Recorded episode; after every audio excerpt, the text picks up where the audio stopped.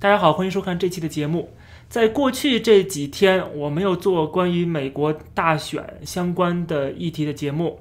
那么，因为我把主要的精力放在了整个中美关系的宏观分析上边啊，整个大的战略局势上面的分析，我觉得这个可能是更重要，比美国的某一次选举更加重要啊，因为这是跨时间的，这是呃两国家国家利益之间的一个冲突啊，这是划时代意义的，是整个定位了二十一世纪的，所以说这比某一次的四年一届的大选要来得更重要。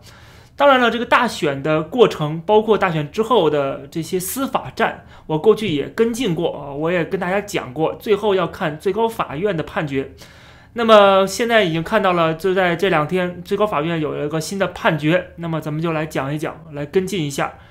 那么这个判决呢，是美国的最高法院七比二来否决了，呃，这个德州提出的这个诉讼。德州这个诉讼呢，是要推翻。在四个州的选举结果，包括乔治亚州、密歇根州、宾夕法尼亚州和威斯康星州，最高法院的理由就是这四个州的选举结果啊，或或者是选举的过程和德州本身人民的投票的权利的这个利益之间是没有很明确的关系的。呃，当然，这是美国的最高法院对宪法的一个解释。那么很多人说，这七比二的这个二是谁呢？这个二实际上是另外两个大法官啊，就阿里托和亚当斯这两个大法官跟其他的不一样地方，就是他们特别提出了，就是德州是有权利去起诉的，就根据这个州与州之间的一些冲突啊和矛盾，实际上他们是可以起诉的。但是他们也强调了，他们不会去下令改变这个另外四个州的选举结果啊，也就是说呢，实际上表面上是七比二。实际上是九比零。那么很明显，最高法院没有站在川普这一方，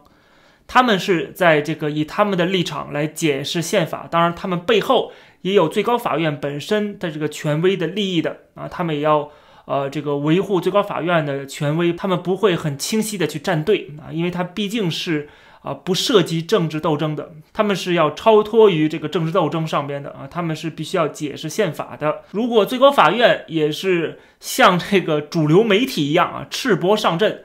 呃，脱光了衣服，然后开始这个为某一个党派来站队的话，那么最高法院的权威也就不存在了，对吧？所以说，即使这些法官大量的是由川普任命的，呃，是倾向于共和党、倾向于保守派的，等于他们做出这个裁决。实际上呢，也打了民主党的脸，因为民主党之前说啊，这个不能允许川普呃任命这么多的法官啊，这都是保守派法官，完蛋了。那么美国的最高法院的天平就倾斜了，对吧？所以我们要增加更多的这个最高法院的法官，这是之前的这个民主党的说法，是吧？Pack the court，对吧？就把这个 court 这个最高法院的人数增加。啊，这样再起到平衡，甚至超过这个保守派。实际上，最后的这个判决，我们看到也是打了民主党的脸，啊，就是告诉你，我们并不会站在川普这一边，或者是，并不是说由于川普来任命的，我们就一定是站在共和党这一边。我想这么做可能也会打消一部分民主党的一些人的想法，就是这个最高法院已经完全投靠共和党了。那么，川普之前呢，是寄希望于这一次最高法院。可以能够颠覆之前的四个州的选举结果，那么这个司法战到这个最后的一个杀手锏啊，就是最高法院这块啊受挫。那么当然，川普很失望，他发了一个推特说：“这个最高法院让我们非常的失望啊。”然后说这个他们是没有智慧、没有勇气的。那么不管川普怎么说，这个最高法院的判决是已经下来了，这个谁也改变不了的。那么怎么办呢？其实就像我之前讲过的啊，就是川普绝对是不会认输的，他也是永不言败的。所以说他在推特上也说了，他说也会继续的 fight on 啊，继续的去斗争啊，这个斗争还会继续下去。那怎么斗争呢？如果是最高法院否决了，他现在还有什么其他的司法战的途径呢？明天，也就是十二月十四号，美国就要有选举人团进行总统的投票了啊，所以说。这个选举人团会按照这个这个州的最后选举的结果来投总统。那么，如果是现在这样的一个比分的话，那么最后的结果很可能就是拜登胜选。那么，除非有一种意外情况，就是有些选举人团投了另外一个政党的票，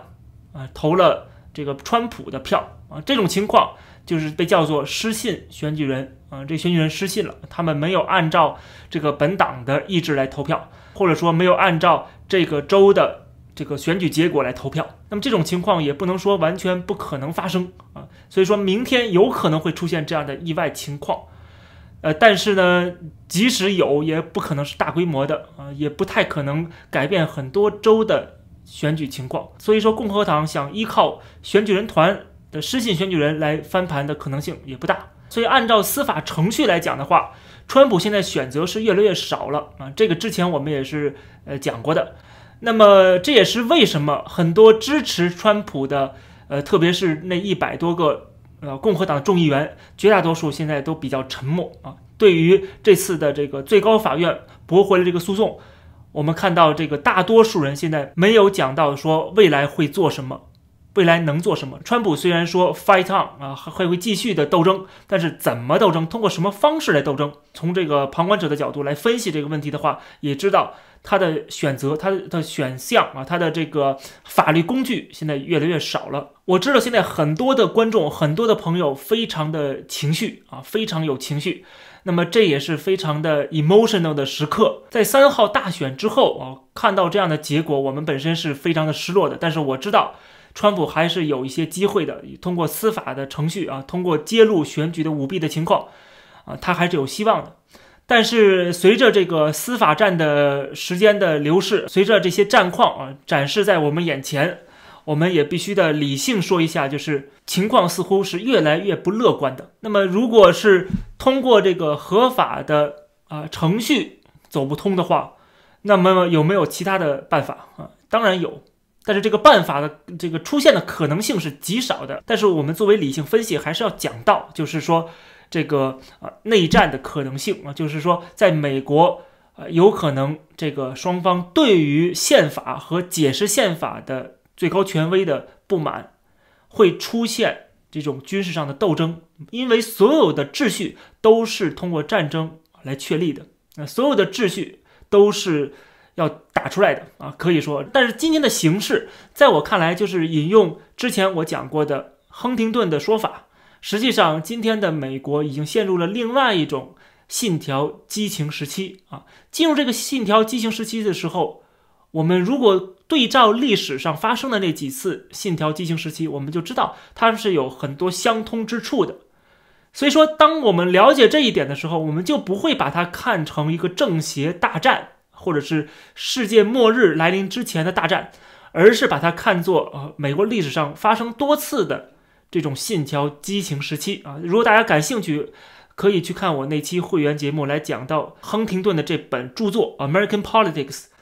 美国政治《The Promise of Disharmony》啊，就是啊不和谐的承诺。这是亨廷顿对于美国政治的一个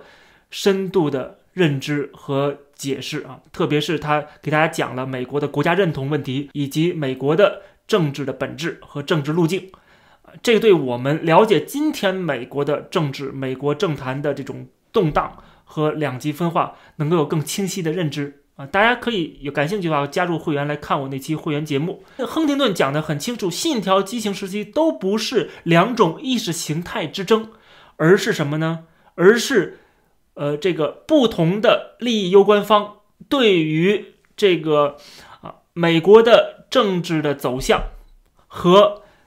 他们的这个美国的信仰啊，这种呃政治理想之间的这种鸿沟和差距的不满造成的。换句话说，就是你的现实跟你的这个理想写入美国宪法的，写入美国呃这个立国之本这个独立宣言的这些内容啊，这个是有差距的。美国历史的。过程，如果我们读美国史的话，就会知道这本身就是一个不停在追求这个理想状态的这么一个过程。从十八世纪末的独立战争时期，到十九世纪初的杰克逊民主的协调时期，啊，再到这个二十世纪初的啊这个进步主义时期，再到啊二十世纪中的中期的这个所谓的这个反战运动啊，或者是民权时期，实际上这几个时期都是非常非常动荡的。都是人们对于这种啊美国的美利坚信条的这个实现程度的不满啊，是一个啊达到了一个顶峰的所以会出现这样的社会动荡和政治的这个重新洗牌。实际上，今天的到二零二零年代啊，这个也是在这个亨亨廷顿的这个这本书里面提到的啊，他也预测了二零二零年代实际上就会到来这样的一个信条激情时期，也被他说中了。当然，这个今天的信条激情时期跟过去还是有些差别的，但是总体来讲，实际上还是在这个理论可以解释的范围之内的啊。所以说，说出现内战的可能性，我倒觉得并不是很大啊。倒不是很大，呃，但是呢，呃，我觉得这种动荡啊，别忘了，川普有七八千万人的这样的一个选民的投票支持，这七千多万选民以及还没有投票权的那可能是几百万上千万的呃美国人，加起来也就是估计要上亿了，这个力量啊是一直存在的，不是说拜登上台了，这个七千多万人就消失了，并不会这样啊。这些人他们的力量也是非常强大的，即使他们没有拿起枪炮来进行这个内战啊，但是他们的这个能力还是很大的，能量还是非常大的。所以我非常同意川普的说法，就是 fight on 啊，就是这个斗争还没有结束，这斗争是长期的一个斗争，这是整个几十年以来的这个全球化所带来的一个严重的弊病啊，或者是严重的这个等级的差别以及这个啊贫富的差距，这些并不是。一朝一夕能够解决的问题，而且再加上美国的选举制度，它本身也是有漏洞的，也是不完善的。呃，很多人说，这个这次民主党上台之后，美国就再也没有民主了，再也就不可能有选票了啊！这种选票永远会被做票。那我觉得很奇怪，就是那既然民主党会做票，那共和党不能做票吗？不能反做票吗？对吧？如果民主党能够在共和党掌握白宫的情况下，他能做票的话。那么为什么共和党不能做票呢？为什么川普的这个政治势力不能做票呢？对吧？就是说你不仁，我就可以不义嘛。所以这种情况是可能会发生的，啊，并不是说绝对不会发生的。而且在过去的美国的历届选举当中，这种做票的情况，这种选举舞弊的情况是屡见不鲜的啊。这每一个地方都会出现啊，每一次选举几乎都有大量的诉讼，每一次选举在很多的州。啊，地方法院都要开庭审理这些呃所谓的这个选举舞弊的情况，这个并不是很新鲜的一件事情啊，在历史上也发生。我之前也讲过，离我们最近的就是两千年的选举啊，非常典型的，最后是由最高法院来决定谁当总统，对不对？也是双方争夺的这个不可开交，更不要说过去一八零零年、一八七六年都发生过这样的大规模舞弊情况。不是说美国的这个民主制度是非常完善的，从来就不是完善的，从来都是有各种各样的问题的。最后怎么解决呢？最后还是在这个宪法的框架之内，在双方的这个进行一个啊政治妥协来解决这个问题啊。最后至少他没有呃引到内战的这个程度。所以说今天的美国的政治矛盾，呃这这个社会矛盾和经济矛盾还不足以出现所谓的内战的情况。而且说实话，就算打内战。啊，我们这些华人，很多人也是躲在后边的。你不能期望别人替你打，对吧？呃，这个别人替你流流血牺牲，你在这高喊口号啊，别人去牺牲，这也是不现实的。我记得我之前有期节目讲到了两千年的选举，当时这两千选举，最高法院的这个判决附带了一条，说这不能成为先例，就是说最高法院最好还是不要介入这种啊这个两党之争。啊，它只是单纯的解释宪法，最后是由你们自己来决决定，自己来解决，或者州层面的来解决选票问题，然后你们两党来进行妥协，这个最高法院不参与这块儿，所以说呢，最后还是由州层面来解决这个选票问题。如果州层面这个支持川普的共和党建制派，他们退缩，他们不再支持川普，不不为了川普而去投入进来的话，那么川普在这州层面的这个胜选的情况。或者是翻盘的情况就不乐观了啊！这是我之前曾很早之前就讲过了，对吧？大家如果还记得话，所以说几乎都被我说中了。那么今天的川普现在在这个合法层面啊，如果他失去了共和党建制派的支持，同时也没有得到最高法院的支持的话，他在这个司法层面的这个路就被堵死了。那么在社会层面还没有完结，所以说我认为川普所谓的 fight on 继续战斗。可能不是在这个司法层面，也不是在这次的选举问题了，可能他的这个 fight on 啊，继续战斗，就是要把这眼光放长远一点了。他的影响力还是巨大的，大家去看他最近又去了这个西点军校，也获得了巨大的欢迎，对吧？他的这个选民啊，包括他的一些支持者是非常非常热情的，是非常非常有理想、非常非常坚定的。所以说我看到他们的这种热情，我们是被感召的，我们是觉得，呃，这个川普的个人魅力以及他的这个呃代表人民的呼声啊这样的一个领袖的风范啊，这个都是让我们觉得他即使不当总统，他也能够在美国掀起巨大的波澜，他也能够。啊，这个继续的去发挥自己的政治影响力，所以说，在我看来呢，倒不会像很多的川粉一样啊，那么呃哭天喊地的，或者是觉得世界末日了啊。那你觉得，你如果你有这种强烈的悲观情绪的话，我请问你下一步该怎么办呢？你是不是要自我了断呢？是不是活不下去了，不活了呢？所以我一直在讲说，不要纠结于一时一地的挫折。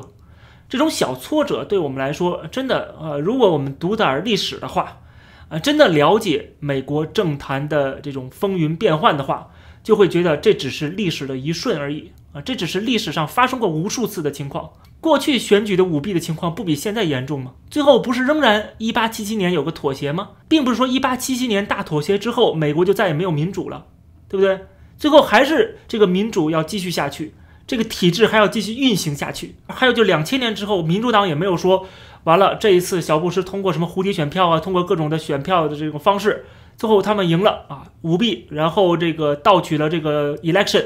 那么以后共和党都会赢，民主党没有希望了，也没有啊，最后还是奥巴马赢了嘛，对不对？总之呢，我相信大多数的支持川普的人还是理性的啊，还是理性粉川的，理性支持川普的政策的。